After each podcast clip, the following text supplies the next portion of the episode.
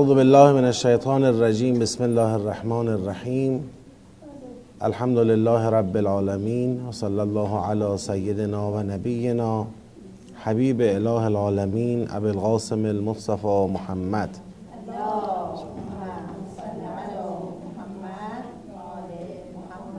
و علی آله الطیبین الطاهرین و لعنت الله على اعدائهم اجمعین من الان الى قیام یوم الدین. سلام عرض می‌کنم خدمت خواهران و برادران گرامی. خب ما یک سوالاتی رو که حالا رسیده تا حدی که توانشو داریم جواب بدیم انشالله تا ساعت دهانیم بتونیم به ادامه مبحث بپردازیم.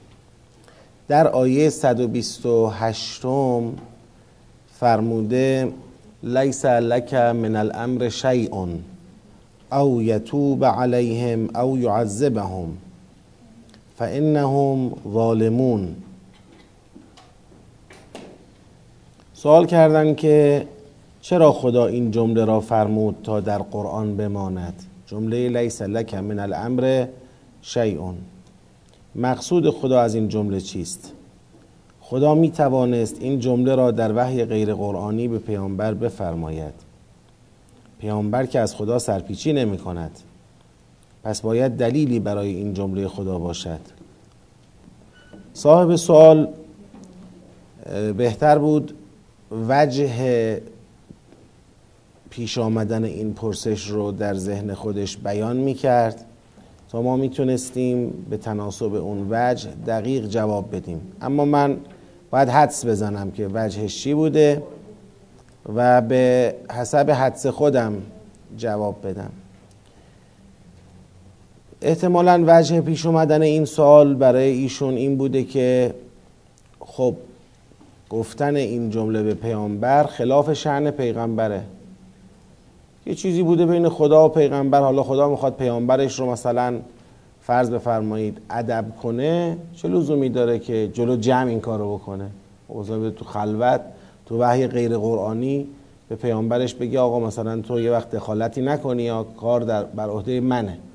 این ظاهر رو حفظ می‌کرد که مثلا میذاش ما تو ظاهر اینطوری فکر کنیم که تصمیم با پیغمبره و پیغمبرم کاری به غیر از اون چه خدا می‌خواهد رو انجام نمیده دیگه. اینجوری نگاه کنیم. خب ما به این سوال و سوالات شبیه به این بارها به بیانهای مختلف جواب دادیم که این نگاه به رابطه پیامبر و خدا یه جورایی مثل میمونه که رابطه پیامبر و خودمون رو نسبت میدیم به رابطه پیامبر و خدا. خب پیامبر برای خدا بنده است خدا هم بدون هیچ عبایی با حفظ احترام البته با حفظ شعن پیغمبر. اون چرا لازمه به ایشون بگه گفته. بارها تو قرآن کریم نه فقط تو این آیه تو این عبارت. بارها تو قرآن کریم حد و حدود پیغمبر رو مشخص کرده. اصلا یه وقتایی به پیغمبر گفته خودت بگو. بگو آقا من به جز خدا تکیگاهی ندارم. من مالک نفع و ضرری برای شما نیستم و امثال این حرفا. این همون نگاه توحیدیه. قرآن به وسیله این بیانات و این تذکرهایی که تو متن قرآن خطاب به پیامبر داده شده جلوگیری می‌کنه از اینکه یک عده‌ای فردا درباره پیامبر دچار غلو بشن و بخوان پیامبر رو نعوذ بالله خدا بدانند یا به نحوی مستقل از خدا و تفویض شده امر به ایشون تفویض شده این گونه بدانند. این خیلی مسئله مهمیه. ما این رو ساده می‌گیریم. فکر می‌کنیم که بله این مسائل رو به تعارف بهش نگاه می‌کنیم. ولی خداوند حجت رو در قرآن تمام کرده که کسی دچار غلو نشه. آقا بله پیغمبر ماست درسته. پیغمبر شما هست از جانب ما و احترامش بر شما واجبه. تو از روح تو وقروح تو سبحوه بکرتا و اصیلا. بله اینم درسته. اما معنیش اینه که ما حد و حدودش رو براش مشخص نکنیم. در سنت های مختلفی که ما با در ارتباط با ایشون داریم حد و حدود رو مشخص نکنیم براش. دایره اختیار او و وظایف او را برای او روشن نکنیم. خب برای خودش روشن کن چرا به ما میگی؟ آب برای خودش روشن کردن جای خود دارد. به شما می‌گویم که شما هم دوچار غلوب نشید دوچار تصور غلط درباره پیغمبرتون نشید. فردا دیگرانی که جانشین پیغمبرند هم همینطور.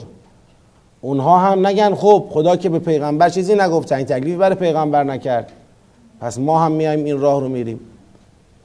ببینید یه مقدار این حوزه نمی‌دونم حوزه عجیبیه. این حوزه در واقع قداست. حوزه عجیبیه یعنی یه لغزشگاه داره. همین چند وقت پیش یه عزیزی اومده بود یه خطیبی بود منبری خیلی خوب و موفقی بود اومده بود با من صحبت می‌کرد. درباره بحث های قرآنی خیلی خوب داشت جلو می اومد گفت اینجوری من از نهج البلاغه میگم اینجوری از مولا علی علیه السلام میگم. گفت و گفت و گفت. گفتش که آه این خبرایی هست اینا واقعا اینطور شخصیت هایی هستن. هرچی او گفت من دیدم داره درست میگه تایید کردم. همینجور کم کم که من تایید می‌کردم اونم پله پله می‌رفت جلو. دیگه آخرش می‌گفت اصلا بعید نیست فردای قیامت ما بریم ببینیم اصلا خدا کلا کارو کلا داده دست اینا خودش رفته. دیگه خدا کاری با خدا نداریم و فردای قیامت ماییم و علی علیه السلام. دیدن که ببین یعنی سر می‌خورن آدم زود. یعنی تا می‌خوان برای یک معصومی یه پیغمبری یه امامی یه جایگاهی قائل بشن همین یه یک دو قدم که میرن جلو داغ میشن دیگه سر می‌خورن. کار دست خدا نیست. این لیس لک من الامر شیئون فردا میشه لیس لله نعوذ بالله من الامر شیئون. اصلا خدام کار ای نیست. خود خدام دیده عادیه. وقتی پیغمبر هست من چه کارم؟ نعوذ بالله. پیغمبر اکرم اهل بیت علیهم السلام. هر قدر با عظمت باشند که هستند محدودی هستند در مقایسه با خدای بینهایت. هیچ کس نامحدود نیست به غیر از خدا. قل هو الله احد. و محدود هر قدر بزرگ باشد در مقایسه با بینهایت قابل صرف نظر است. اصلا چیزی نیست. هر قدر بزرگ باشه. در مقایسه با خدا کسی رو نمیشه مقایسه کرد با خدا. هیچ احدی رو هیچ پیغمبری رو. همه پیغمبرها رو هم با همه ائمه علیهم السلام روی هم همه اوصیا و اولیا علیهم السلام همه رو هم. همه رو با هم جمع بکنی باز با خدا مقایسه کنی چیزی نیست. کسی نیست. بله اینا اگر عظمتی دارند که دارند این عظمت مرهون درک این توحیده. این عظمت مرهون درک اهدیت ذات خداست. مرهون درک بندگیشون برای خداست. اینا در بندگی سبقت گرفتند که به اون احترام و به اون جایگاه و به اون مقام رسیدند. در اطاعت از خدا سبقت گرفتند که به این جایگاه رسیدند. ولی اگر بنا باشه نگاه ما منجر به اون جایی بشه که دیگه خدا هم باید احساس محدودیت بکنه در حرف زدن با اینا مراعات حال اینا رو بکنه. مثلا خدا هم نتونه براشون حد حدود رو تعریف کنه یا در قرآن نتونه تعریف کنه. نه اینطور نیست. لذا به ما آموزش داده در نماز خود پیغمبر اکرم صلی الله علیه و آله و سلم. به ما آموزش داده که وقتی می‌خوای تشهد بگی اشهد ان محمدن عبده و رسوله. شهادت میدم که ایشون عبد خداست و رسول خداست. قبل از اینکه رسول خدا باشد عبد خداست بنده خداست. و جلوات این بندگی در قرآن فراوانه. نشانه های این بندگی در قرآن فراوانه. خدا در همون سوره اعلا. حالا شبیه این سوال اونجا بپرسیم. بفرماید که سنقره او که فلا تنسا الا ماشاءالله. بله فراموش نمی کنی اما به مشیت ما فراموش نمی کنی اگه ما نخواسته باشیم تو حتی قدرت حفظ اون چیزی را که ما نخواهیم نداری. ما هستیم پشت کار. ما اقراع می‌کنیم که تو فراموش نمی کنی بعد ما مشیت می‌کنیم که تو حفظ باشی. و ما رمیت از رمیت ولکن الله رما تیرم میندازی تو نیستی ما این این نگاه توحیدی این نگاه توحیدی خیلی مسئله مهمیه. بعضی حالا در نگاه توحیدی جامدانه می اندیشند حقیقت ولایت را زیل توحید درک نمی کنند یعنی به نام توحید منکر ولایت میشن. خب اون یک آفت و آسیب جدیه مثل اونچه که ما در تفکرهای سلفی و بهابی می‌بینیم که به نام توحید منکر ولایتن منکر جریان توحید در عالمند منکر وجود و لزوم وجود واسطه بین ما و خدا هستند. خب اون یک آفت و آسیبه. و از اون توحیدی که با ولایت تفسیر نشود نفعی به بشر نمی‌رسد. انسان باز پشت دیوارها میمونه. یک عده هم به نام ولایت قافل از چی میشن؟ توحید میشن. یعنی خیال می‌کنن یه ولایت رو چسبیدیم دیگه حالا توحید رو ولش کن. ای توحید رو کم رنگ می‌کنن. اینم یه آفته. اینم یه آسیبه. این آسیب هم مال کیاست مال غلوب کنندگانه. اونایی که گرفتار غلوب میشن. بعضیا میگن آقا امام معصوم یا الان معروف من خودم ندیدم این حدیث رو ولی معروف میگن فرمودن نزلونا عن الربوبیه و قولوا فینا ما شئتم. فرمودن ما را از ربوبیت بیارید پایین تر یعنی درباره ما طوری حرف نزنید کسی تلقی کنه ما چی هستیم؟ ربیم. نزلونا عن الربوبیه ما را از ربوبیت بیارید پایین تر و قولو فینا ما شئتم. دیگه هر چی می‌خواید راجع ما بگید. یعنی ما هر عظمتی که بگید داریم تا جایی که به حد ربوبیت نرسه ها. بعضی خیال می‌کنن این فاصله ربوبیت. تا قولو فینا ما شئتم مثلا یه میلیمتر دو میلیمتر فاصله ای داره. همه چی می‌تونیم بگیم. این یک دو میلیمتر بالاترش میشه ربوبیت دیگه نباید بگیم.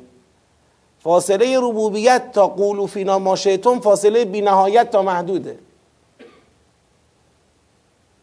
هر چی راجع به اهل بیت علیه السلام یا راجع به پیغمبر صلی الله علیه و سلم بخواید بگید هر چه بخواهید بگید همش به قید اذن الله مشیت الله اراده الله همش اللهه داد زده تو قرآن پیغمبر از طرف خدا به خدا به ایشون گفته بگو من کاری نیستم.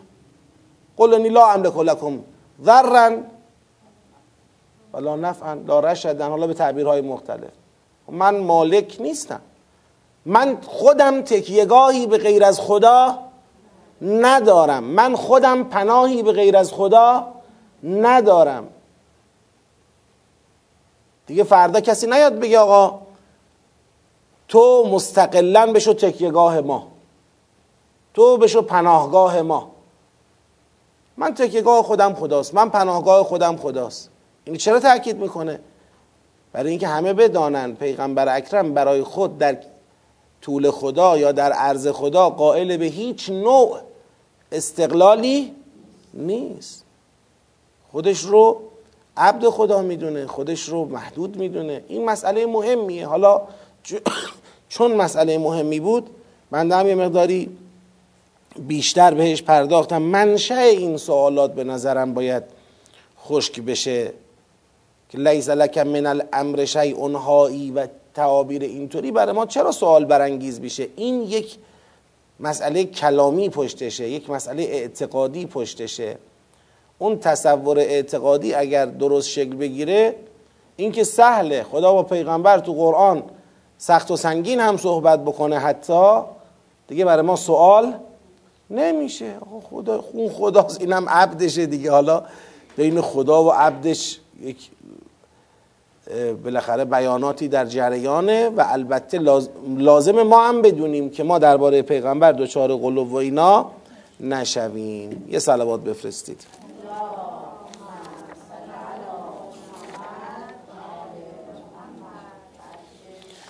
خب درباره آیه 122 از همت طائفتان منکم ان تفشلا والله ولیهما و علی الله فلیتوکل المؤمنون. در آیه 122 سوره آل امران بیان شد که دو گروه بودند که اراده کردند سستی ببرزند و در جنگ شرکت نکنند. آیا می شود با توجه به همت که قصد کردن است اینطور ترجمه کنیم که قصد کردند ایجاد سستی کنند؟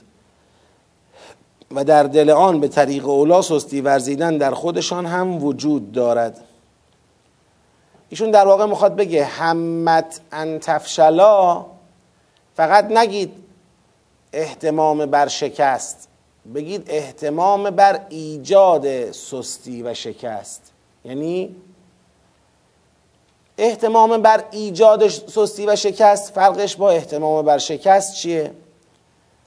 ما در جلسه گذشته گفتیم احتمام بر شکست هیچ وقت کسی نداره اما اونی که باور ندارد هیچ نوعی باور نمی‌کنه که به وعده های الهی اعتماد نمی‌کنه که پیروز خواهد شد این عملا میشه همت بر چی؟ فشل یعنی وقتی شما شدت میورزی در ناباوری به وعده های الهی این احتمام ورزیدن به فشل دیگه. عملا داری همت میورزی بر فشل و شکست. خب این از معنی که ما گفتیم.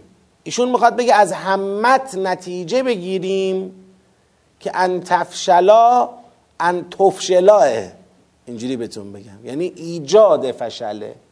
یا نه؟ از همت چنین نتیجه ای به دست نمیاد. چرا ایشون اینجوری فکر کرده؟ به خاطر اینکه میگه آقا احتمام بر شکست یعنی چی؟ اینو نتونسته تو ذهنش حل کنه احتمام بر شکست کسی نمیورزه که. پس احتمام بر ایجاد شکسته. حالا تو دلش احتمام بر شکست هم هست. در حالی که اگر اون معنی جا افتاد برامون احتمام بر شکست یعنی شدت ناباوری به پیروزی. شدت ناباوری به وعده های الهی. آ مثل اینکه مثلا تیم ملی داره میره جام جهانی حالا ایامش هم هست.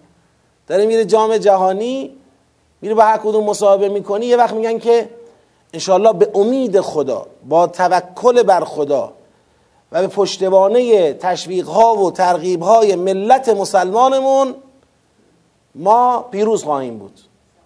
خب این یه روحی است داره میره تو میدان. خب با این روحیه میره تو میدان یه نتیجه حاصل میشه.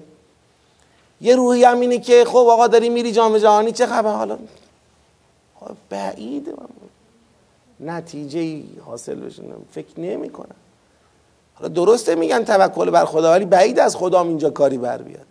و یه ورزشکاری مصاحبه کردن که فکر می‌کنی تو این مسابقات به چه نتیجه ای برسی؟ خب اگه خدا بتونه کمکم کنه انشالله اول میشه. اگه خدا بتونه بعید خدا هم بتونه کاری بکنه. حالا اینجوری مثلا با این روحیه. خب این یعنی این داره میره برای چی؟ شکست دیگه. شما داری میری برای شکست. این همت بر فشله.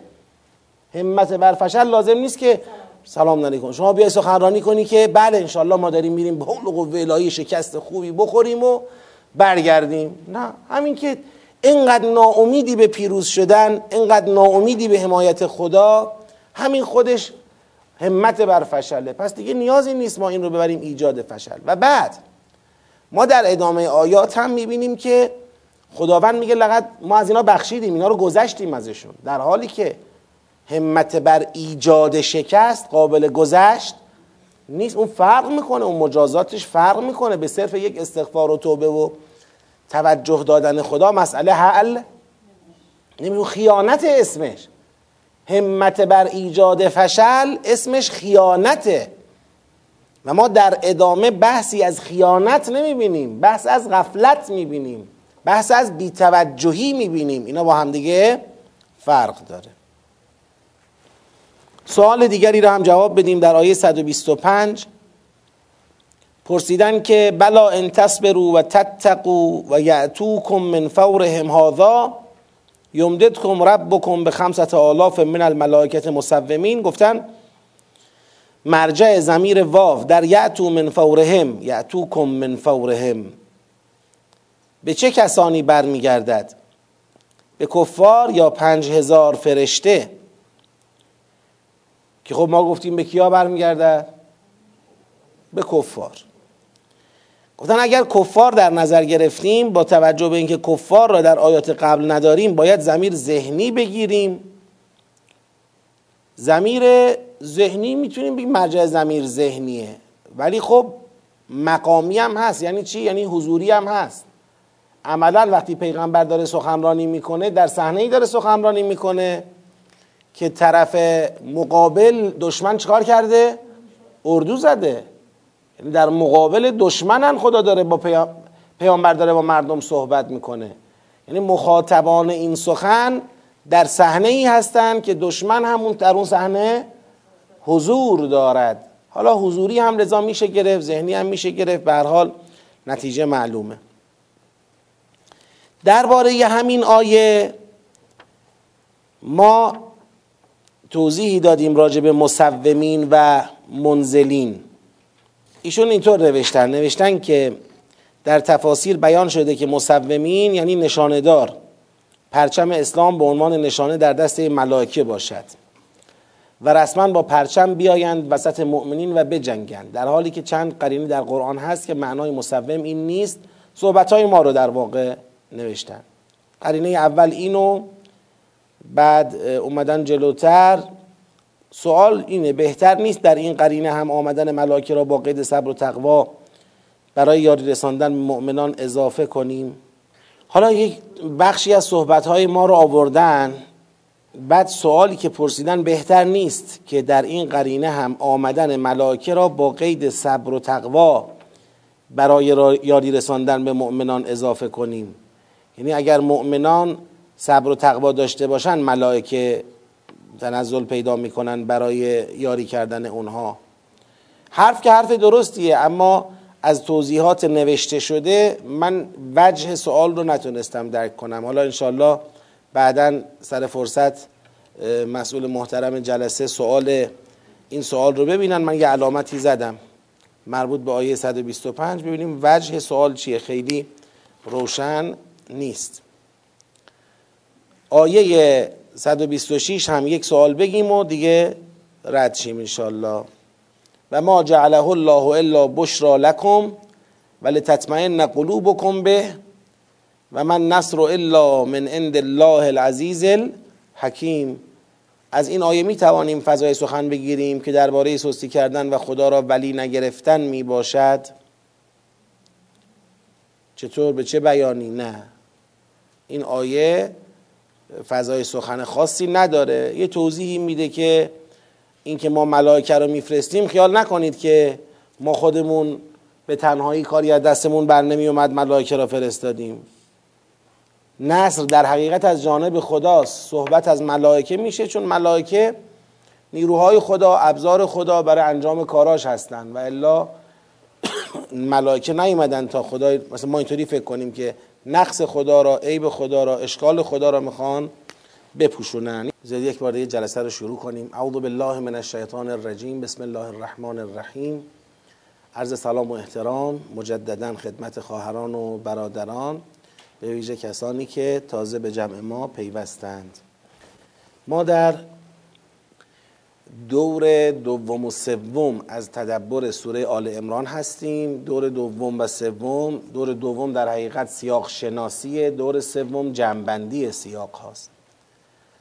و در این راستا رسیدیم به سیاق بیستم جنبندیش کردیم که یادآوری احتمام شکست از سوی دو طایفه از مؤمنان در آغاز قتال و بشارت پیامبر به نصرت الهی مؤمنان در این قتال با دو گروه سه و پنج هزار نفری از ملائکه بود. در همون بحث این در واقع این سیاق تلیعه مباحث قتال در سوره آل امران بود که از همون اول خدا گفت خلاصه یادتون باشه. همین الان یادآوری می‌کنم بهتون که تو جریان قتال اونچه که گذشت از همون اول ریشه داشت در یک احتمام فشلی که دو طایفه از مؤمنان داشتن از خودشون نشون می‌دادن. دو چیز در این فرایند در تلیعه این فرایند دیده می‌شد. از یک سو احتمام شکست دیده می‌شد از طرف اون دو طایفه و از طرف دیگر وعده های خدا از زبان پیغمبر شنیده می‌شد. یعنی یک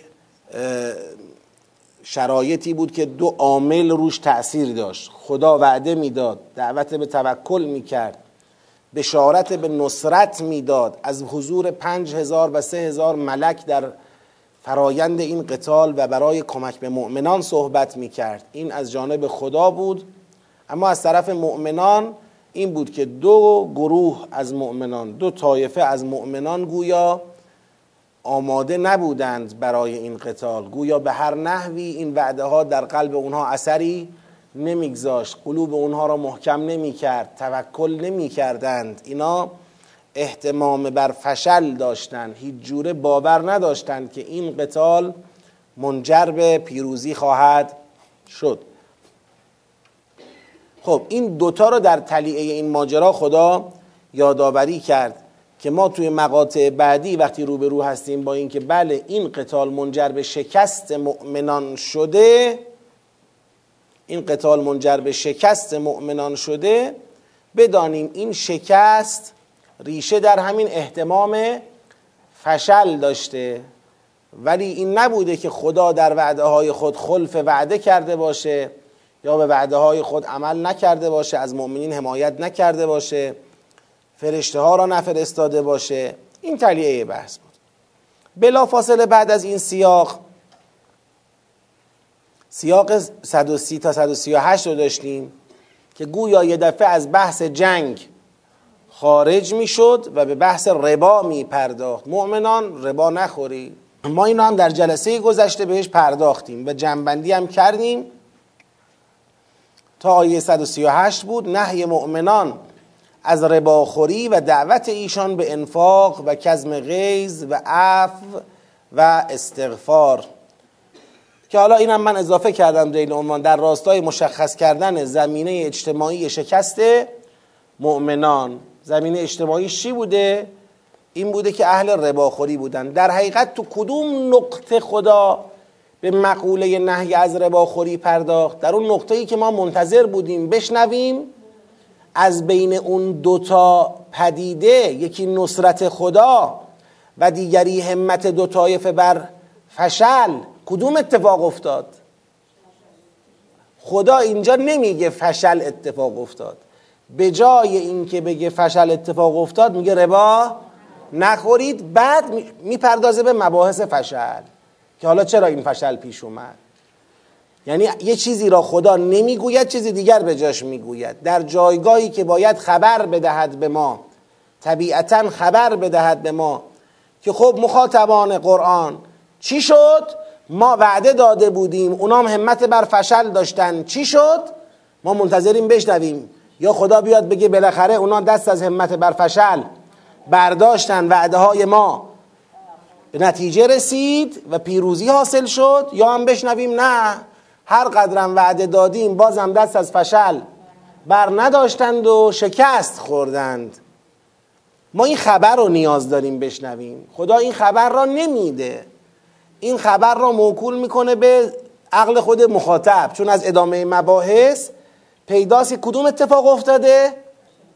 اون شکسته اتفاق افتاده. اون پیروزی اتفاق نیفتاده.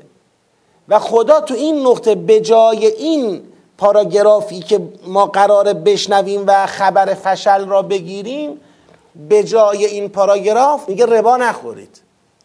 این که میگه ربا نخورید می‌خواد بگه آه کار از اینجا خراب شد. کار از اینجا خراب شد که ما هرچه وعده دادیم و هرچه دعوت کردیم و هرچه خلاصه اینا را به توکل فرا خواندیم و از سابقه بد رو گفتیم و هر چه گفتیم فایده نکرد که نکرد. چرا؟ میگه برگردیم به این که در بستر این جامعه آسیب ربا وجود داشت. این دو طایفه زخم خورده آسیب ربا بودند. اون جماعتی که حالا ببینید ما اینجا یه حرفی می‌زنیم. قرآن کریم همونطور که قولش حجته فعلش هم حجته قرآن معصومه. معصوم قولش حجته فعلش حجته تقریرش هم حجته بعضیا میگن قرآن چون کتاب گویا فقط قول دارد. دیگه برای قرآن قائل به فعل و تقریر نیستن. میگن فعل و تقریر مال کدوم معصومه؟ مال پیغمبر مال امامه. مال معصومی که انسان باشه. قرآن کتاب متن متنم فقط قوله. دیگه فعل و تقریر نداره که. این تصور کاملی نیست. قرآن فعل هم دارد. فعل قرآن چیه؟ همون چینش ها و تدبیر هاست یعنی الان اینجا این یه کاریه خدا کرده دیگه. به جای یک مطلبی که توقع داشتیم بشنویم یه چیز دیگه به ما گفته. این یه کاره. این کار حجته. یعنی حجتی است بر این که ما بفهمیم خدا می‌خواهد به ما بگوید می‌خواهد ما را شیرفهم کند که رباخوری عامل ناباوری به وعده های الهیه عامل تضعیف روحیه در میدان قتال با کفاره. حالا ببینید چقدر اقتصاد سالم اسلامی چقدر اهمیت داره که یک جامعه اسلامی بتونه در مقابل کفار از خودش ایستادگی نشون بده. مرعوب کافران نشه. اگر آلودگی اقتصادی در جامعه اسلامی درست شد اون وقت اون قلوبی که باید وعده های خدا را باور کنند و با باور به وعده های الهی در مقابل کفار قرار بگیرند و نصرت الهی را نصرت الهی را جلب کنند و حفظ کنند این قلوب دچار ضعفند دچار رخنه در واقع حب دنیا و گرفتاری های اقتصادی هند لذا این وعده ها را باور نمی کنند میگی بهش آقا آمریکا هیچ غلطی نمی‌تواند بکند. باورش نمیشه. میگی بهش آقا خدا حامی توه. باورش نمیشه. میگه مگه میشه؟ مگه ممکنه؟ نگاهش خراب شده نگاه مادی شده. از کجا نشأت گرفته؟ از فرهنگ غلط اقتصادی که شاه کلید فرهنگ غلط اقتصادی رباست و شاه کلید فرهنگ درست اقتصادی و فرهنگ سالم اقتصادی اسلامی انفاقه. شاه کلید اون ربا شاه کلید این انفاقه. خب اینجا مشکل پیش اومده بله؟ نصر که دچار ربا نمیشه. در مسائل اجتماعی نگاه به آهاد نمی کنیم نگاه به کلیت جامعه میشه. مسائل اجتماعی و پیروزی های اجتماعی تابع صلاح جامعه است. ممکنه یه فردی یا افرادی مشکلی نداشتن. اونا مشکل ربا نداشتن. اونا هم اجرشون نزد خدا خواهند برد قطعا. اما تا این مشکل حل نشه اون پیروزی کلی که در انتظار جامعه است حاصل نمیشه. واتقوا فتنة لا تصیبن الذین ظلموا منکم خاصه. مراقب اون فتنه ای باشید که اگر برسد فقط به ظالمان نمی‌خورد. اون فتنه که برسد ظالم و غیر ظالم را با هم می‌زنه. هرچند که اون غیر ظالم پیش خدا میره اجرشو می‌بره. اگر کسی ظلم نکرده اجرشو می‌بره. مسئله تو اون نیست. اما اون فتنه کار خودشو می‌کنه. اون فتنه کار خودشو می‌کنه. امام حسین علیه السلام که خود ایشون و اصحاب ایشون که چیزی کم نداشتن در باور به وعده های الهی. کم داشتن چیزی؟ دیگه ایشون امام بود اصحاب ایشون هم آزموده بودن. مردان خدا بودن. همه به وعده های خدا امید داشتن. اما همه هم شهید شدن. همه هم کشته شدن اونها کشته شدن آیا خونشون هدر رفت؟ قطعا هدر نرفت اما آیا پیروزی حاصل شد به ظاهر؟ نه حاصل نشد چرا؟ چون یک جماعت گسترده ای از مؤمنان که باید اونها هم وعده های خدا را باور می داشتن و می اومدن کنار امام حسین تو اون لشکر می جنگیدن اونا باور نکردن من نتیجه چه شد؟ نتیجه این شد که اون جامعه از تشکیل حکومت به دست یک امام عادل محروم شد. تاریخ از تداوم حکومت امامان عادل محروم شد. به خاطر عمل کرده اون مردم در اون مقطع. یعنی مسائل اجتماعی و انسانی سلام علیکم تابع اراده های جمعیه.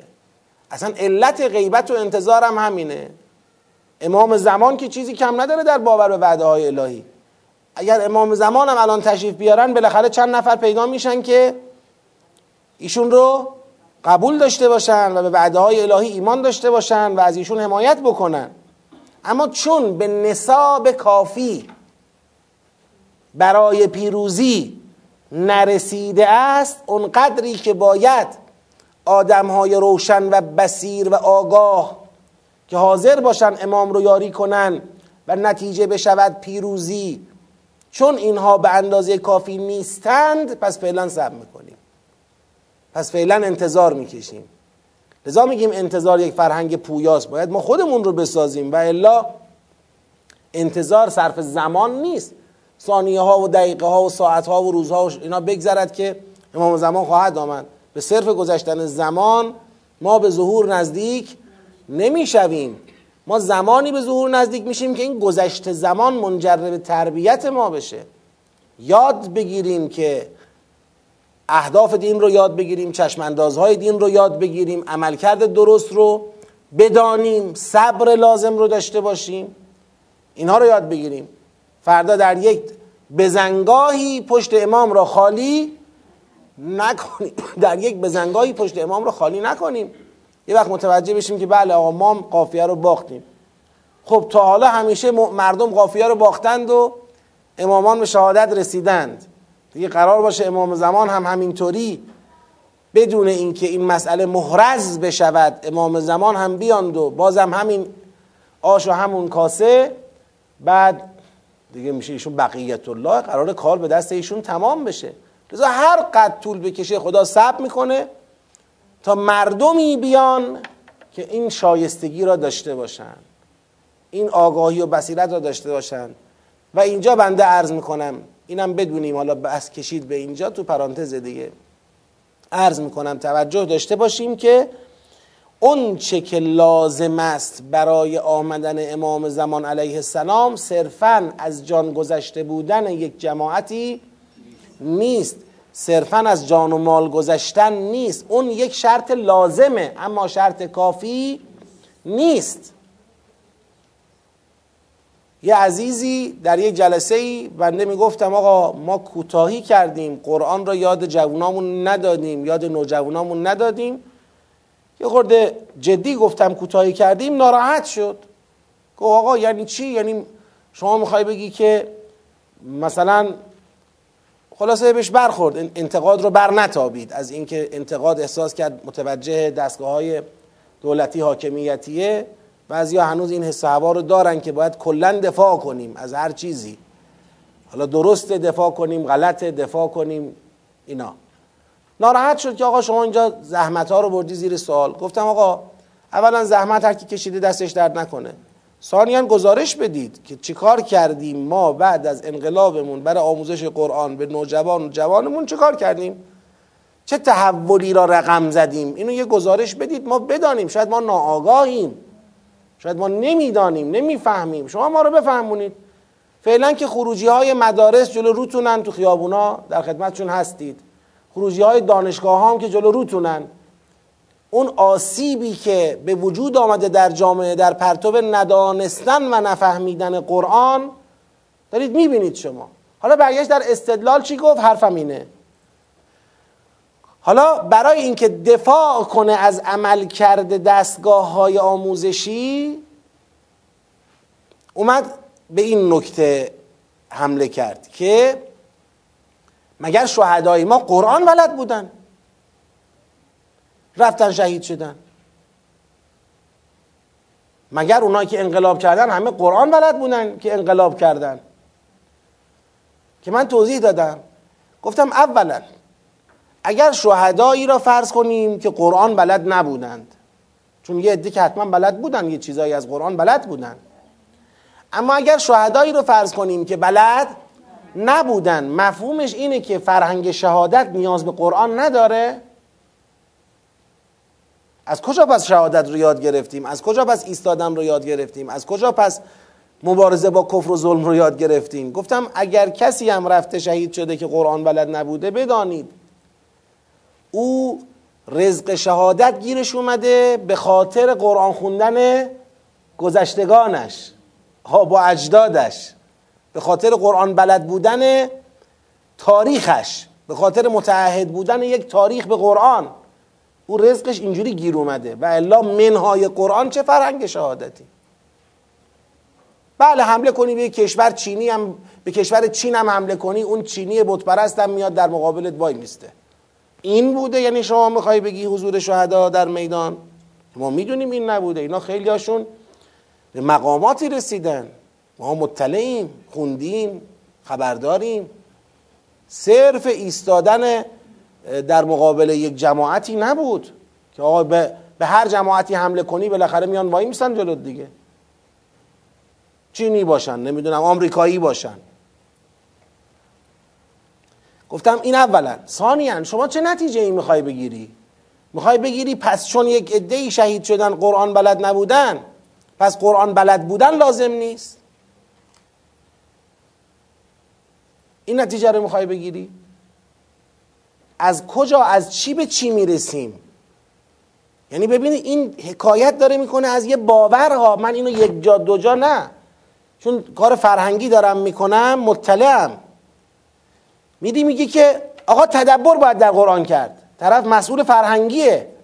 میگه یعنی تو می‌خوای بگی اون پیرمرد مؤمنی که مسجدشو میره در دکونشو با ذکر خدا باز می‌کنه نون حلال در میاره. می‌بره سر سفرش مهربانه خوشخلقه با خانوادش خوبه. تو محله همه قبولش دارن. قرآن هم بلد نیست. شما می‌خوای بگی یعنی ایشون کم داره یه چیزی؟ یعنی طرف باور کرده لازم نی. آقا این پیرمرد قرآن بلد نیست ببین اینقدر آدم خوبیه. قرآن هم چیز احکامش عمل می‌کنه. بالاخره نمازشو می‌خونه مال حلال سر سفرش می‌بره با زن و بچه هم مهربونه. قرآن هم بلد نیست. چی شد؟ تو می‌خوای بگی این نمیره بهشت؟ خب چرا میره بهشت؟ این پیرزنه بلد نیست قرآن. هرچی هم می‌خونه نمی‌فهمه اصلا. سواد خوندن نوشتن نداره. ولی برو ببین چه مادریه. برو ببین چه بچه های تربیت کرده. برو ببین از دامن او چه انسانهایی به کجاها رسیدن؟ یکی دکتر شده یکی مهندس شده یکی رفته جبهه فرمانده شده و شهید شده چه شده؟ برو ببین اینم دو تا. این شهید شده اصلا خود این شهیده برو ببین اصلا قرآن خونده. قرآن کلاس های تدبر شرکت می‌کرده شهید شده. تدبر بلد بوده شهید شده. خب بس اونم که الحمدلله. بعدش هم اصلا خود ملت انقلاب کردن. انقلاب کردن. قرآن هم بلد. نبودن. چرا یه قرآن بلد بودن؟ الان تازه از زمان 40 سال 40 چند سال قبل که بیشتر بلدن. از 15 خرداد 42 که الان بیشتر بالاخره قرآن بلدن مردم. اون موقع 15 خرداد 42 رقم خورده و شده آنچه که شده اینها این انقلاب بر پایه اون ساخته شده. ببینید یک چیز ناگفته ای وجود داره بین هممون. اون هم میگه قرآن هم بلد باشی؟ خوبه. حالا بلدم نبودی؟ طوری نیست نه به بهش مربوطه نه به جهنم مربوطه. نه به سعادت نه به شقاوت. حالا بلد یه علمیه. حالا یه کسی لوله کشی بلده یه کسی بلد نیست. چطور میشه؟ اونی که لوله کشی بلده خودش لوله کشی می‌کنه تو خونشون اونی که بلد نیست باید لوله کش رو از بیرون بیاره. حالا که قرآن بلده خودش مثلا گاهی اوقات تو خونشون منبر می‌ذاره قرآن میگه یکی بلد نیست یکی دیگر میاره میگه تو بگو مثلا. تموم شد دیگه. بیشتر از این چیزی نیست. حالا بنده چی گفتم؟ گفتم ببین اولا همونطور که گفتیم اگر این پیرمرد خوبه اگر اون پیرزن خوبه اگر اون شهید خوبه اگر اون انقلابی ها موفق به انقلاب شدن بینی و بین الله شما برید اینو ریشه یابی کنید می‌دید در وحی ریشه داره. یعنی اینا برکاتی است از قرآن. برکاتی است از قرآن. که یه آدمهایی تربیت شدن ولو مباشر و مستقیم به قرآن وصل نبودند اما بالاخره یک پرتوی از این فرهنگ قرآن از یه جایی رفته اونا رو گرفته.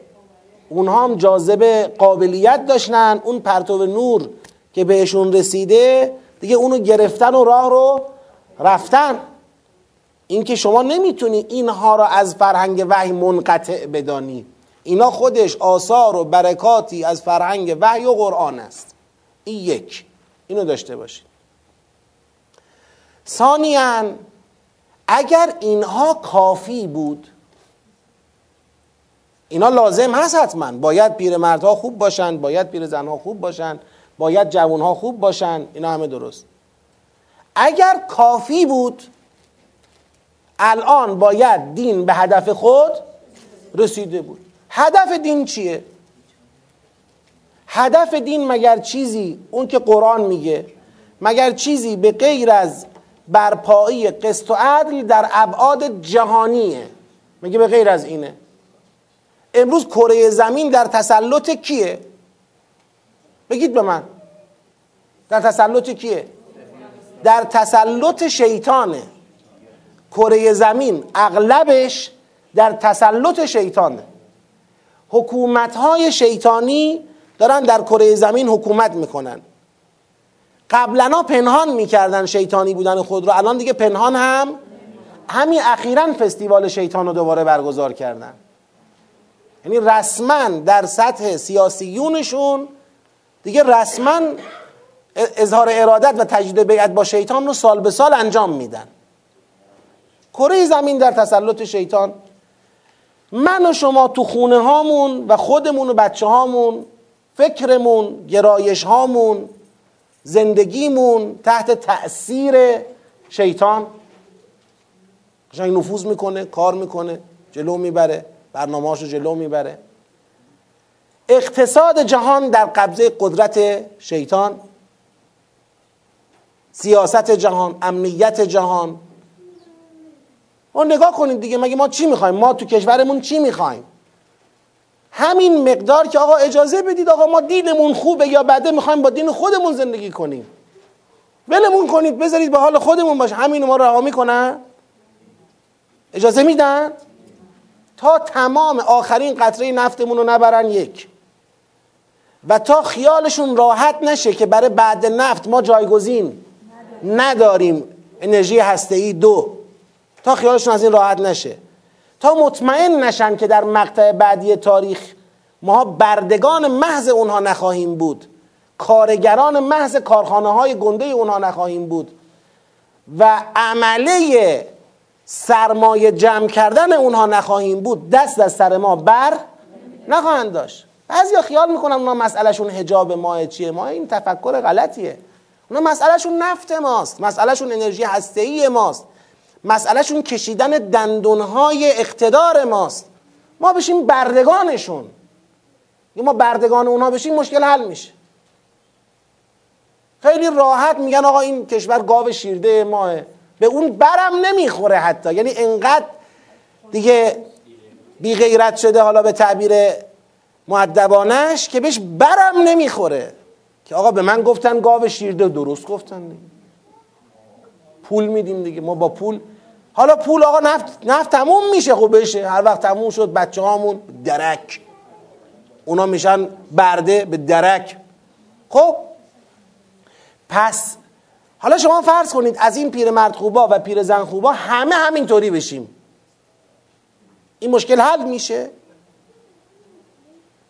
یعنی شما برای هدف دین نمی‌تونی به این مقدار از خوب بودن اکتفا کنی. این مقدار از خوب بودن کارکردش در حد خودت و خانوادته.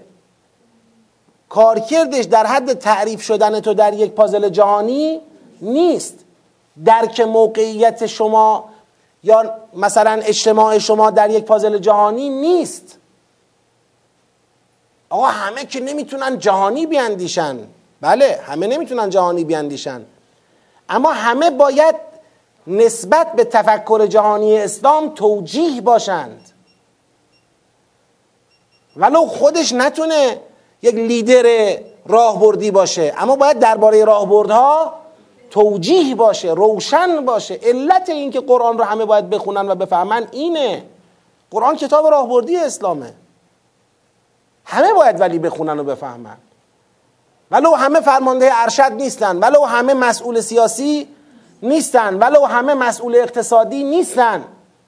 یه فرد جزئه. یک مغازه هم بیشتر نداره یه خونه هم بیشتر نداره و در حد خودش داره زندگیشو می‌کنه. اما همون باید بدونه چه خبره. همون باید تعریف خودش را تو این پازل بدانه. لذا ما شهید کم ندادیم. الان هم از جان گذشته کم نداریم. اما امام زمان فعلا تشریف نمیارن پس درک کنیم امام زمان منتظر چی هن؟ یه نفر میگه آقا امام زمان 313 تا آدم می‌خواد. ما توی دفاع مقدس 313 تا نداشتیم. چند صد هزار شهید دادیم. 313 نفر که حاضر بشن در لشکر امام زمان بجنگن از جان بگذرن و بجنگن نداشتیم. بگید به من. داشتیم. اما کجا ما توی همین جنگ تو همین دفاع مقدس که ما سپری کردیم به لطف الهی خاکمون رو آزاد کردیم کجا ترمز کردیم؟ کجا ترمز کردیم؟ و, و خواص و عواممون این ترمز رو پذیرفتند و پسندیدند و قبول کردند. کجا؟ تو قطنامه قطنامه چی بود؟ همون نگاه راه بردی است که امام زمان منتظر همونه. خل خب هست لشکر هست اما به اندازه آزادسازی خاکش. برگردیم به مرزهای سابق. اما لشکر هست که وایس مردونه بدون اینکه سر خودش درد کنه بدون اینکه خاک خودش تهدید بشه بره فتح کنه سرشاخ بشه. تو بزنگاه های متعددی که فتنه های سنگینی که در راه فتوحات پیش میاد پای امر ولی بمانه. اون چی می‌خواد؟ این صرفا از جان گذشتن نمی‌خواد. این اون تفکر راهبردی را می‌خواد. علی علیه السلام لشکر هست. همین از جان گذشته های قرآنی و ولایی بخوای یک بدعت پیش آمده در اسلام را حذف بکنی همینا که سرتون می‌برن بعضیاشون که بخوای با یه بدعتی مقابله کنی. علی علیه السلام میگه تو لشکر منه. داره برای من شمشیر می‌زنه. اگر من بخوام یکی از این لیست می‌کنه حضرت سی تا بدعت رو لیست می‌کنه بخوام یکیشو اصلاح بکنم فریاد وا اسلاما سر میده. همون شمشیر رو مقابل من می‌کشه. میگی می‌ذارن؟ چی باید درست بشه؟ تفکر گرایش ها صرفا از جان گذشته بودن نیست. این تفکر و گرایش ها با قرآن درست میشه. با قرآن اصلاح میشه.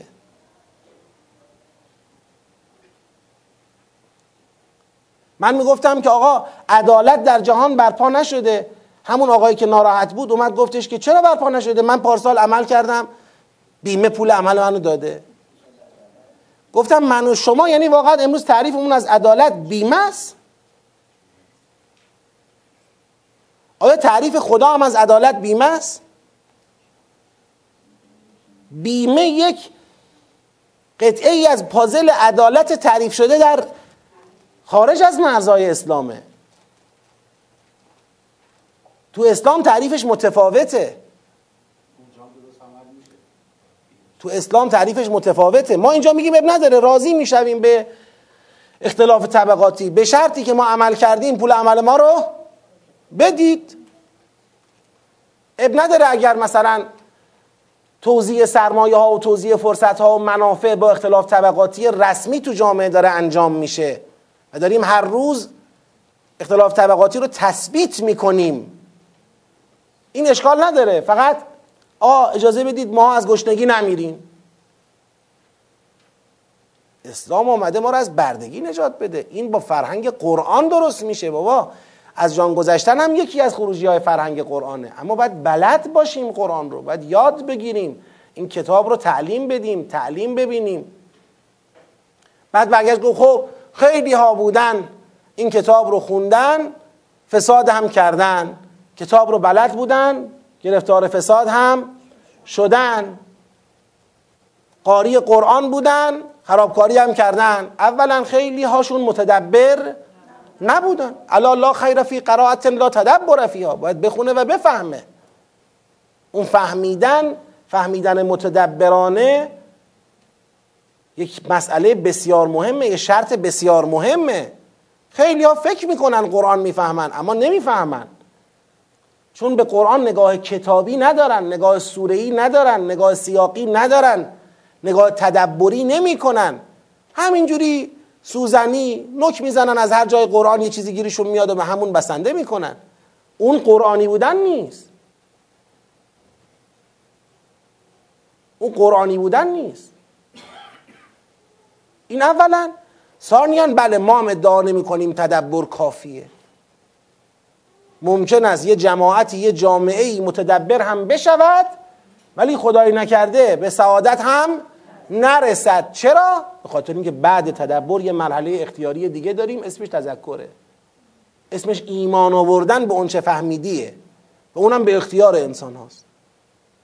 میگیم بله غالبا اینطوره که آدم ها بفهمن توجیه میشن و ایمان هم میارن. اما ممکنه توجیه هم نشن به خاطر به دنیا ایمانم نیارن. حجت تمامه دیگه.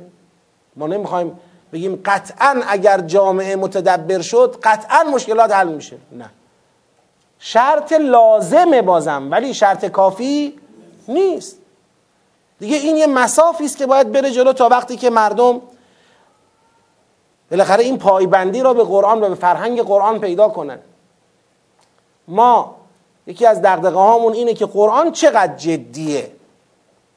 یه وقتایی بحث می‌کنیم حالا توی جلسات خصوصی خودمون قرآن چقدر جدیه چقدر مهمه که ماها بلد باشیم بدونیم بفهمیم بلد باشیم. ببینیم متاسفانه در ابعاد اجتماع ما خیلی جدی نیست. تقریبا باید بگم اصلا جدی نیست. یعنی قرآن بلد باشید یا نباشید فرق خاصی نه تو ایرانی بودنتون نه تو مسلمان بودنتون نه تو انقلابی بودنتون. نمی‌کنه. الان جبهه انقلاب ما این آقا قرآن بلدید میگن نه متاسفانه. ولی فعلا وقتش نیست. اوکی وقتش میشه. کی وقتش میشه قرآن یاد بگیرید؟ انقلابی بودنتون رو از قرآن بیارید بیرون. از این انقلابی بودنهای سطحی و سوری و مقطعی و شعاری و کلیپی در بیایم. یه انقلابی های واقعی متنی باشیم کتاب بلد باشیم. بدانیم داریم چه کار می‌کنیم. کی وقتش می‌رسه؟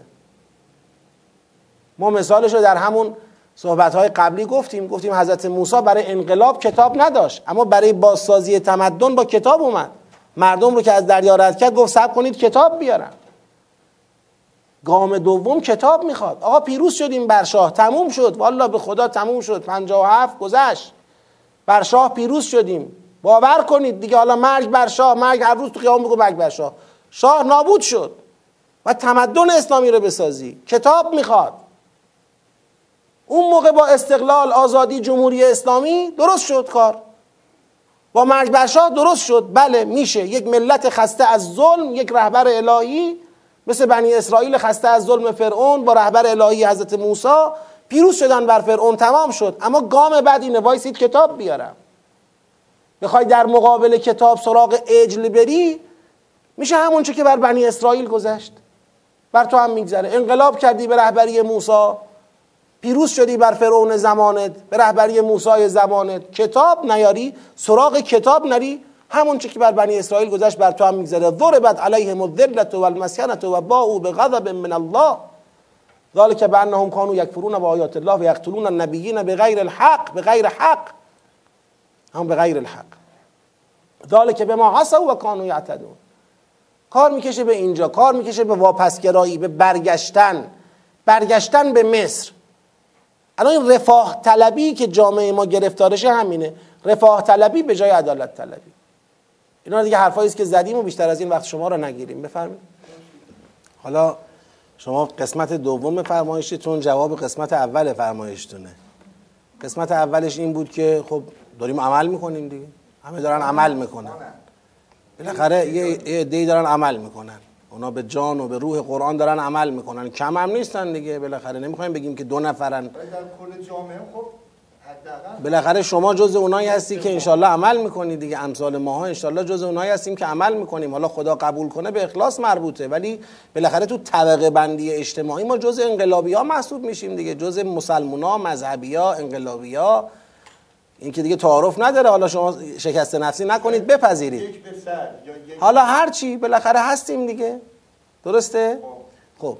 پس از اون طرف میگیم داریم عمل می‌کنیم به جان قرآن. حالا خیلی به ظاهر قرآن هم نیست به تعبیر شما. از این طرف میگیم بچه نتیجه نمی‌گیریم. این جواب شماست. بنده ارزم اینه قرآن ببینید ارزم اینه فهم راهبردی قرآن قرآن کتاب راهبردیه. راهبردها یعنی سیاست های کلان. خب درک نقشه راه درک چشماندازها درک بزنگاه های ابتلایی و امتحانی درک مسائل ظریف سیاسی و اجتماعی. یک کتاب راهبردیه. خب جنسش اینطوریه. جنسش آین نامه نیست. مثل رساله نیست. رساله آین نامه است. وضو بگیر اینجوری بگیر. نماز بخون اینجوری بخون. روزه بگیر اینجوری بگیر. آین نامه بهت میده. قانون عمل بهت میده. قرآن قانون عمل نیست. قانون اندیشه گرایش و منشه یعنی کلان فکر شما و کلان گرایش های قلبی شما و کلان عملکرد شما رو سو میده جهت میده تنظیم می‌کنه. از آهاد اجتماع می‌سازه و مردم رو پیرو رهبر می‌کنه. رهبر رو مقتدای مردم می‌کنه. امت سازی می‌کنه. اینا کارکردهای قرآنه. کارکردهای قرآن رساله ای نیست اصلا. خب؟ بنده جوابم به سوال شما اینه. یک فهم راهبردی یعنی درک متدبرانه قرآن. و این درک متدبرانه قرآن هم دو باید فراگیر بشود. آقا فراگیر یعنی چی؟ یعنی صد درصد مردم بدانن؟ نه. نه اکثریت هم نمی‌خواد. اکثریت یک حتی یک اقلیت مؤثر باشد کار درست میشه. همین فهم راهبردی دین که با تدبر قرآن حاصل میشه حتی اگر یک اقلیت مؤثری اقلیتی که بتونه از کل جنگ رو مگر اکثریت مدیریت کردن دفاع مقدس رو مگر اکثریت مدیریت کردن یه اقلیت مؤثر مدیریت کردن. ممکنه مثلا درصدش تو جامعه به 50 درصد هم نرسه. اما مؤثرن تونستن بگیرن دستشون کار رو. خب؟ پس یه نصاب کمی هم داره. ما یه نصاب کیفی داریم. اون نصاب کیفی فهم متدبرانه دینه فهم متدبرانه قرآنه. نگاه راهبردیه. یه نگاه کمی داریم اون یه نصابی داره. یه حدی از تاثیرگذار یه جماعتی که بتونن کار رو به دست بگیرن. اینم می‌خوایم. تازه این دوتا که حاصل شد کافی نیست. به همین دوتا هم کار تمام نیست. گام بعدیش اینه که اون التزامه بیاد اون التزامه تو بستر ابتلا و امتحان میاد. انقدر باید تلاش کنیم. و هی کتک بخوریم هی تلاش کنیم هی درستش کنیم هی تلاش کنیم هی خراب بشه هی درستش کنیم تا بشه. اینطور نیستش که به صرف فهم متدبرانه در یک کمیت کافی مشکل حل بشه. بازم گام بعدیش اون التزام قلبی و عملیه. این ستا لازمه برای ظهور. این ستا لازمه برای توفیق. ظهورم که من میگم ظهور یعنی غلبه. این ستا لازمه برای غلبه. همون چیزی که سوره صف دیروز اشاره فرمودید گفته شده لیظهره علی الدین کله اون ظهور. ظهور یعنی غلبه. این ستا رو می‌خواد. خب. ما اما چی؟ ما اولی رو گذاشتیم کنار. میگیم مثلا فهم راهبردی نمی‌خواد. این پیرمرده پیرزنه اون انقلابیه اون شهیده اینا رو مثال می‌زنیم. میگیم فهم راهبردی پس لازم نیست. نصابش هم نمی‌خواد. خب وقتی اصلش نبود نصابش هم مطرح نیست. ما فقط می‌خوایم با التزام یک ای به گذشتن از جان و مال مشکل حل بشه. نمیشه. نه نمیشه. کافی نیست. تمام قرآن سوره صف نیست. خیلی مسائل فردی خانوادگی اجتماعی دیگه هست که باید ایشون سیاستاشو تنظیم بکنه و اصلاح بکنه. آقا من اومدم دوره تدبر گذروندم. دوره تدبر هم کافی نیست. متدبر شدم یا نه؟ متدبر شدم یا نه؟ متدبر شدن من چی؟ یعنی با تدبر و زندگی کنی. با کتاب زندگی کنی. این کتاب رو دائما مرور کنی مرتب. آقا این که خیلی دین سختی شد. خودتون می‌دونید. سخت آسونه. دین ما یه دین علمیه. و مجد مکرر باید اون دانشهای راهبردی دین رو که متن قرآنه مرور کنن همه. باید مکرر مرور کنن. اینکه کسی بگه خب من یه زمانی یادش به خیر سوره ناس نشستم. بعد با سوره ناس زندگی کردی؟ سوره بلد نشستم. با بلد زندگی کردی؟ سوره فجر نشستم. با فجر زندگی کردی؟ بر اساس این سوره ها انتخاب کردی تصمیم گرفتی اقدام کردی؟ و نشد. خب این عملم می‌خواد قطعا. نمیگیم به صرف دانستن مسئله حل میشه. باید بدانم انقدر این دانسته ها رو مرور کنم ملکه بشه. ملکه که شد خود به خود برونداد من میشه قرآنی. یعنی برونداد من تو حرف زدن برونداد من تو فکر کردن برونداد من تو محبت داشتن تو دشمن بودن برونداد من تو انتخاب کردن تو رأی دادن. باید اینقدر این کمیت و کیفیت گسترش پیدا کنه تا برسه به حد نصاب. بله ممکنه زمان ببره. صد سال زمان ببره. من نمی‌دونم. یا خدا برکت بده تصاعدی به ما رشد بده ده سال زمان ببره. اونم من نمی‌دونم. اما تا این نصاب حاصل نشه بنده طلبه جز فهمم اینه امام زمان نخواهد اومد. یقین میگم این حرف رو من. به فهم خودم. حالا اونایی که میگن سال دیگه امام زمان علیه السلام میاد شاید تا سال دیگه بیاد. اما از نظر بنده مشروط به اینه که قرآن در جامعه به این نسای برسه. فهمش از نظر کیفی از نظر کمی و از نظر التزامی باید به حدی برسه. این جامعه باید با جامعه ای که الان هستیم یا زمان جنگ بودیم فرق کنه. کافی نیست اینا. حالا میفرمایید آقا مراجع بزرگوار رهبر عظیم و شرنمون هستن. خب اولا ما قسمت در واقع لزوم فهم راهبردی دین رو خطاب به مراجع معظم هم داریم. حالا دیگه بعد یه طلبه ای که حد شاگرد مراجع هم نداره بخواد این حرف رو بزنه. اما کتاب بالاخره بر من نازل نشده که جزارت باشه. کتاب مال پیغمبر ماست. فقه و اصول و کلام و فلسفه و هرچه بلدیم درست از قرآن نشأت گرفته یه وقتی. اما امروز ما رو از خود قرآن بینیاز نمی‌کنه و باید مراجع ما توضیح بدن که با خود قرآن نسبتشون چیه. چه نسبت علمی خودشون با قرآن چیه؟ چه برای قرآنی شدن جامعه برنامهشون چی بوده؟ چه کار کردن؟ و توضیح بدن از نظر بنده حقیر و توضیح بدن. حالا آقا حرف بزرگتر از دهنه طلب است. آره شاید هست. من عذرخواهی می‌کنم. از مراجع عزیز. اما باید توضیح بدن. مرجع مگه فقط کارش اینه که یه رساله چاپ بکنه بعدم مثلا یه درس خارجی توی بیتش داشته باشه و بعدم وجوهات بگیره و وجوهات رو مثلا توضیح بکنه. این کار کرده مرجعه مرجع محل رجوعه. جامعه تو بستر فتنه های مختلف میسوزه. از سنگ صدا در میاد از بعضی از آقایون نه. آقا صحبت کنید روشنگری کنید. بلد نیستید بگید بلد نیستید. بگید ما تو حوزه اینا رو نخوندیم. اون وقت بریم ببینیم کجای درس حوزمون اشکال داشته که مرجع میشیم توش قرآن بلد نیستیم. چگونه با مردم رو به رو بشیم صحبت کنیم و نمی‌دانیم. بحران های اجتماعی رو چجوری باید مدیریت کرد؟ نمی‌دانیم. این دیگه مسئله ای حالا احترام مراجع واجبه. هیچ وقت ما نقض احترام نکردیم از مراجع. اما مراجع را ما نصاب یا مثلا استاندارد بنده استاندارد دانش دینی نمی‌دونم.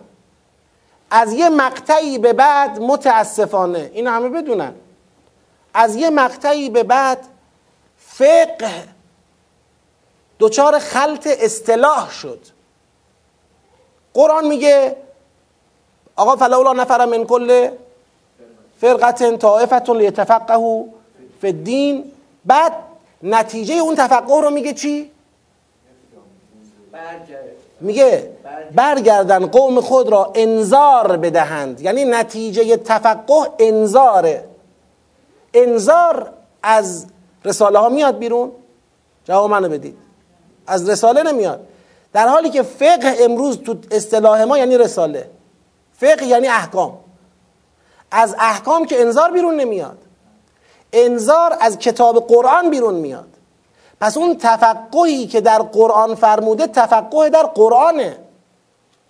تفقه قرآن فقه اکبره. فقه اکبر فقه راهبردیه. درک نقشه دینه. درک چشماندازهای دینه. درک سیاستهای دینه. فردیش خانوادگیش اجتماعیش. فقه اکبر اینه. که از توش انذار بیرون میاد. هشدار بیرون میاد. اون وقت این کلمه فقه اومد یک اصطلاح جدیدی پیدا کرد. شد فقه اصغر اصطلاحا. شد حلال حرام واجب مستحب مکروه اینا. در طول زمان علمای فقه اصغر در یک در واقع مسیر زمانی به عنوان علمای فقه اکبر شناخته شدند تو جامعه. شدن مرجع. مرجع یعنی همه کاره دین. هر چی داری به اینا رجوع کن. در حالی که او یه قسمت رو می‌دونه.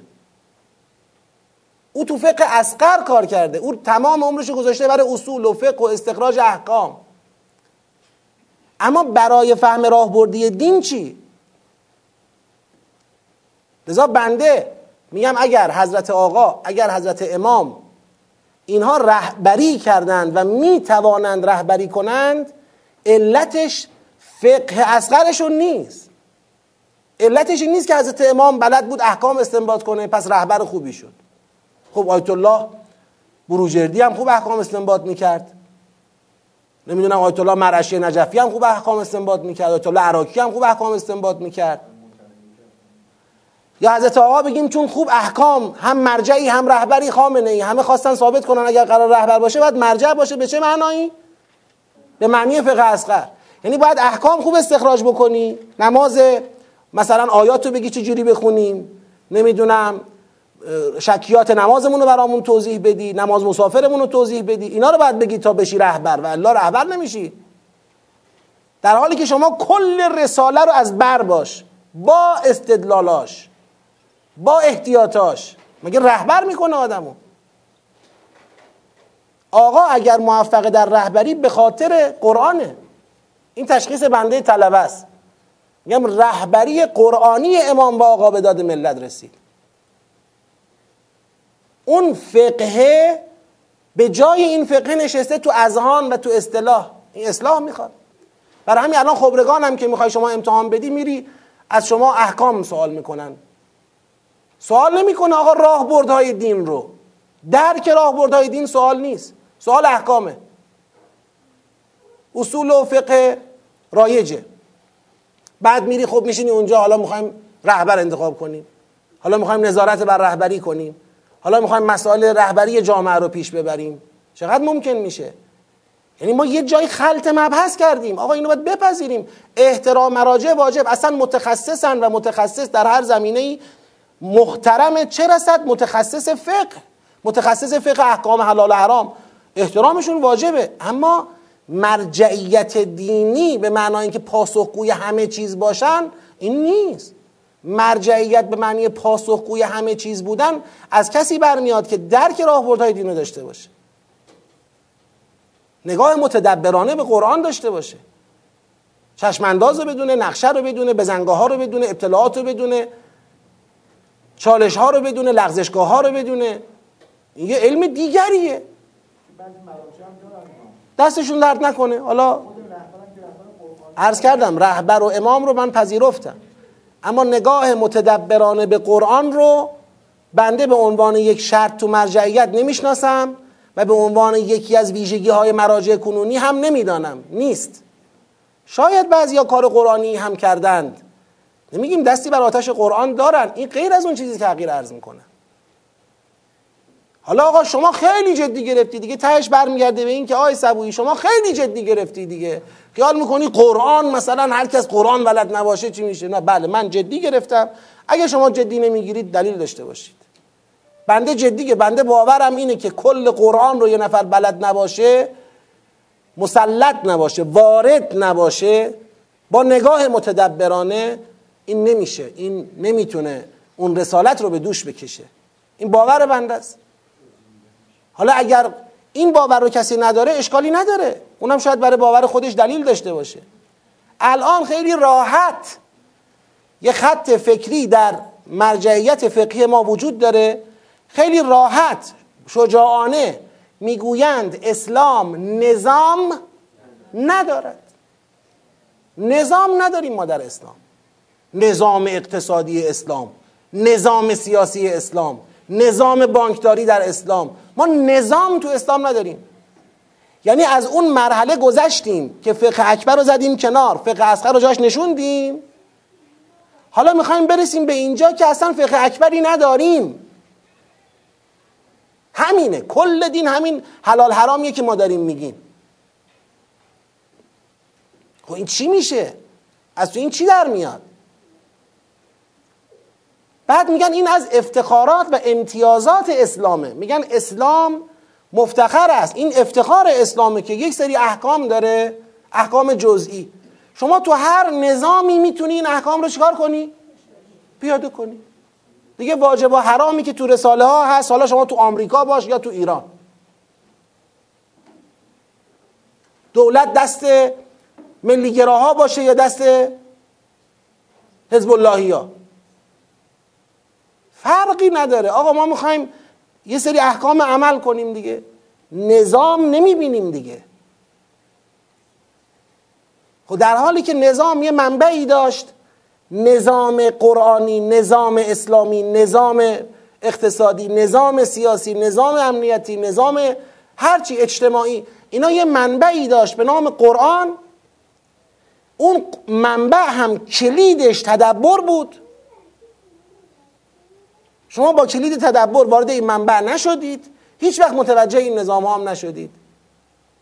خب الان چیکار کنید الان ما به همینی که هستیم اکتفا کنیم. خب اگر اینی که توش بودیم کافی بود که کار درست می‌شد.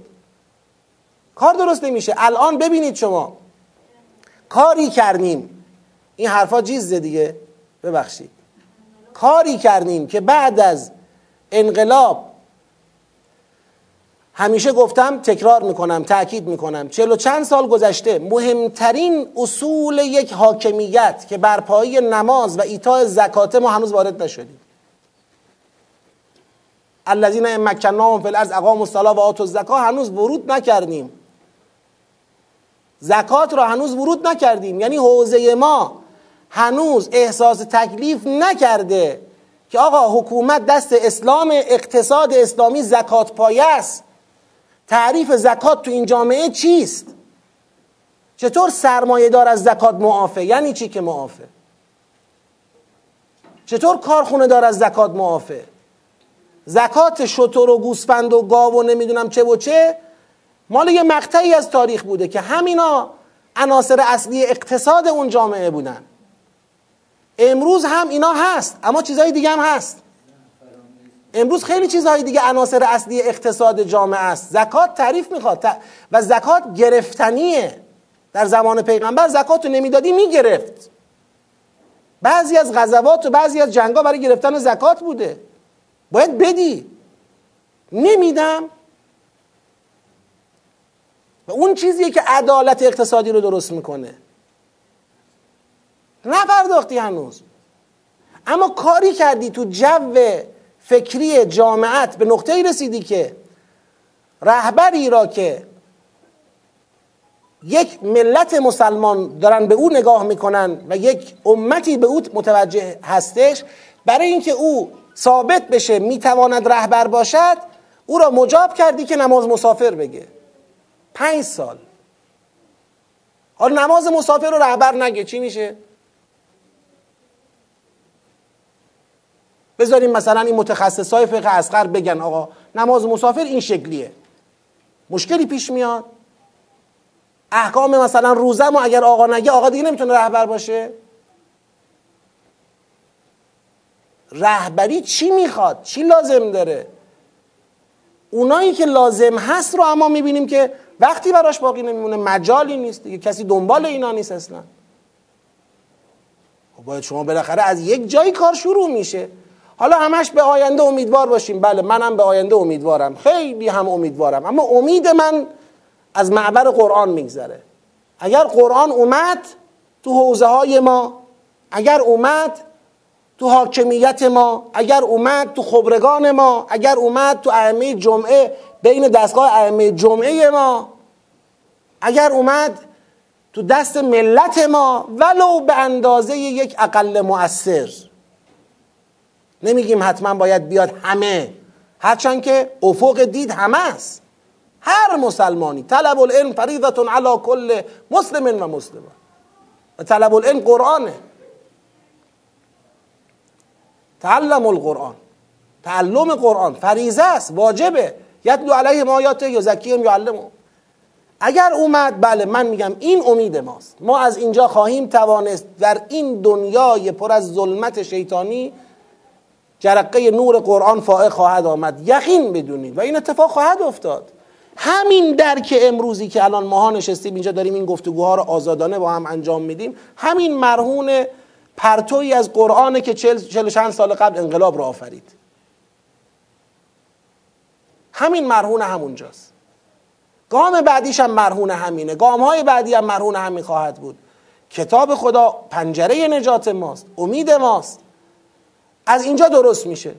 اما اگر خدای نکرده ما غفلت از این کردیم همون چیزایی که امروز خوشحالیم که اینا رو داریم یعنی نظام مرجعیت نظام ولایت انقلاب همینا به تدریج رنگ میبازه و از ما گرفته میشه. یعنی دیگه شما مثلا 20 سال بعد میگی مرجع تر مرجع مرجع رو باید معنی کنی. مرجع یعنی چی؟ باید معنی کنی. دیگه مردم یادشون میره مرجع چیه. این واقعیت رو اگر نپذیریم نخواهد بود. بپذیریم راه حلش رو پیدا کنیم. ولی همین الان نفوذ مرجعیت با 20 سال قبل یکیه. با 30 سال قبل یکیه. با 40 سال قبل یکیه. مرجعیت دیگه الان کم کم داره معنی خودشو از دست میده. خب چی کم بوده که نتونستیم همراه بشیم؟ با سیر حرکت جامعه. حالا هر کی تحلیلی داره. بنده تحلیلم اینه که قرآنش کمه. قرآنش کمه نیست. این تحلیل ممکنه صد درصد نباشه فقط این نباشه. عوامل دیگری هم باشه در جای خودش باید بررسی بشه. اما مطمئنم این شرط اگر کافی هم نباشه حتما لازم هست. حوزه حاکمیت مردم در قبال قرآن مکلفند. فرد و جامعه در قبال قرآن مکلفه. هر کس به تکلیف خود در قبال قرآن عمل نکنه درباره سرنوشت جامعه مسئول و فردای قیامت جوابی نخواهد داشت. و هر کس به تکلیف خود در قبال قرآن عمل کنه بالاخره اگر هم به حد نصاب نرسیم اگر هم خدای نکرده به این زودی مشکلات حل نشود مسائل در جای خودش قرار نگیرد به عدالت جهانی نرسیم حداقلش اینه که فردای قیامت معذوریم عذرا او نذرا. حداقلش اینه که فردای قیامت معذوریم. میم خدایا ما فهمیدیم که راه نجات کتاب توه. برای کتابت خودمون اولا دست به کار شدیم. بعدم هرچی تونستیم تبلیغ کردیم هرچی تونستیم جان و مالمون آوردیم وسط. کتاب تو علم بشه. کتاب تو در جامعه برپا بشه اقامه بشه. ما باور کردیم راه نجات قرآنه. از محجوریت بیاد بیرون. و تا این اتفاق نیفته به نظر من آب در آبنگ حالا بالاخره وقتمون میگذره. ما امروز متاسفانه در شرایطی داریم زیست می‌کنیم که ناچاریم ناچاریم یک سری از جنبه های حاکمیت فرهنگ شیطانی رو بر خودمون بی سر صدا بپذیریم. بی سر صدا در مقابلش کرنش کنیم. بی سر صدا از کنارش عبور کنیم. صداش هم در نیاریم که خدای نکرده بد نشود. این خیلی بده برای امت مسلمان. آقا صداشو در نیار. حالا بانک های ما انشالله اسلامی است. صداشو در نیار. حالا انشالله ورزش ما اسلامی است. صداشو در نیار. هنر ما اسلامی است. صداشو در نیار. نمی‌دونم. امنیت ما اسلامی داره بقیه. صداشو در نیار. صدا همه صداشو در نیار. آخه عزیزم اسلام یه رسمی داره. اون رسم اسلام باید پیاده بشه. یک سری اصلاحاتی می‌خواد. این اصلاحات رو باید دنبال کنیم. باید پیروش باشیم. پیگیرش باشیم. ناراحت نشیم از گفتنها ناراحت نشیم از شنیدنها. بنده خدا آقای ازغدی اومد توی حوزه علمی قوم یه صحبت کرد گفت آقا حوزه متاسفانه داره سکولار تربیت می‌کنه. خروجی های حوزه نمی‌تونن همراهی کنن با مسائل جامعه. فرداش بیانیه صادر شد آقا اسلام از سلام حوزه را کوبیدن. دیگه بایکوت شد. دیگه مگه ایشون می‌تونه تو حوزه تو فیضیه بیاد منبر بره؟ تو نماز جمعه بایکوت. اینجا بایکوت. آخه بابا با بایکوت مگه کار درست میشه؟ برو ببین مشکل کجاست. اون مشکل رو پیدا کنیم حل کنیم. ولی او که بدخواه نیست. بله. بله عزیزم سریح جو غالبی هست که میگه آقا مردم لازم نیست قرآن یاد بگیرن. ما هم همینقدر که قرآن بلدیم بسه. من ده, بارها گفتم من خدمت شما. بارها گفتم. از جامعت و زهرا تدبر رو انداختن بیرون بعد از دو جلسه محاکمه بنده. به دلیل مشخص این که شما چرا به مردم میگی شما قرآن می‌فهمید؟ این بدعته. بلکه مردم غلط فهمیدن. میگه عزیزم ما که میگیم مردم قرآن بفهمید خدا گفته پیغمبر گفته ائمه گفتن. از مرکز تخصصی تفسیر نذاشتن اونجا وایسیم کلاس برگزار کنیم. به دلیل اینکه فلان مرجع تقلید میگه آقا من راجع به تدبر همچی دلم صاف نی. نه من فقط. بابا هر حرکتی که در جامعه ما قرآن محور شکل بگیره اولا و به ذات متهمه. متهمه. برخلافش باید ثابت بشه. یکی از اساتید که ما باش صحبت کردیم و خیلی حالا مثلا مبانیش نزدیک بود و قبول داشت و اینا تهش گفتیم آقا بالاخره چه کنیم؟ گفت ببین شما هر یه آیه که میگید باید بگید یا اول فصل. یه آیه بگی یا اول فصل. که مردم باور کنن اونی که آیه میگه وهابی نیست سنی نیست. یعنی خدا. ببینید تا از بعد پیغمبر درست میشه کار. یعنی تا پیغمبر مشکله. از خدا و پیغمبران و تا پیغمبر اکرم تا اینا هنوز شیعه نیستن. از حضرت علی شیعه شروع میشه. بابا جون پیغمبر حضرت علی شیعه پیغمبره. پیغمبر مطیع خداست. مگه شیعه از قرآن می‌تونه جدا باشه؟ ببینید ما که بارها شهادتینمون رو درباره رهبری گفتیم. خب ما که بارها شهادتینمون رو گفتیم اعتقادمون رو گفتیم تو همین جلسه هم گفتیم. اما برای اینکه قلب شما آرام بشه بله همینطوره. حضرت آقا شخصیت قرآنی هن. اما بنده یک نکته ای دارم. اون نکته اگر تو این جمع یا کسایی که صدای منو میشنون کسی پیدا بشه که راهی داشته باشه این نکته رو حضرت آقا برسونه بازم خیلی عالیه. بالاخره من هنوز نتونستم برسونم. این نکته اینه. ما برای آینده ولایت چون تا اینجا با امام و با حضرت آقا خدا منت سر ما گذاشته لطف در حق ما کرده. شخصیت های قرآنی را بر ما مسلط کرده و اونها ما را قرآنی رهبری کردن. در حد توانشون و در حد بزاعت اجتماعی ما. خب مطلق که نبوده. اما برای آینده ولایت احتیاج به تدبیر قانونی هست. اگر قانونی یعنی توی تصرفات قانونی نشه تعریف از خبرگان اصلاح نشه تعریف از ائمه جمعه اصلاح نشه. هیچ تضمینی برای تداوم این رهبری قرآنی نیست. چون اونچه در قانون پیش بینی شده برای رهبری قرآن نیست. شرط قرآن نیست. شرط قانونیش شرط فقه. فقه اصغره نه فقه اکبر. برای همین امروز گزینه هایی مطرحند. خدا اون روز نیاره. ولی گزینه هایی مطرحند که دیگه نسبت خاصی با قرآن ندارن. آدم های فقیهی این مسئله مهمیه برای آینده ولایت جامعه ما. مسئله مهمیه. نیاز به گفتگوی بزرگان داره. ما که بچه ایم. بزرگان بشینن با هم گفتگو کنن. راه پیدا کنن. در سطوح عالی در سطوح خبرگانی در سطوح سیاستگذاری های ائمه جمعه و غیره راه پیدا کنن.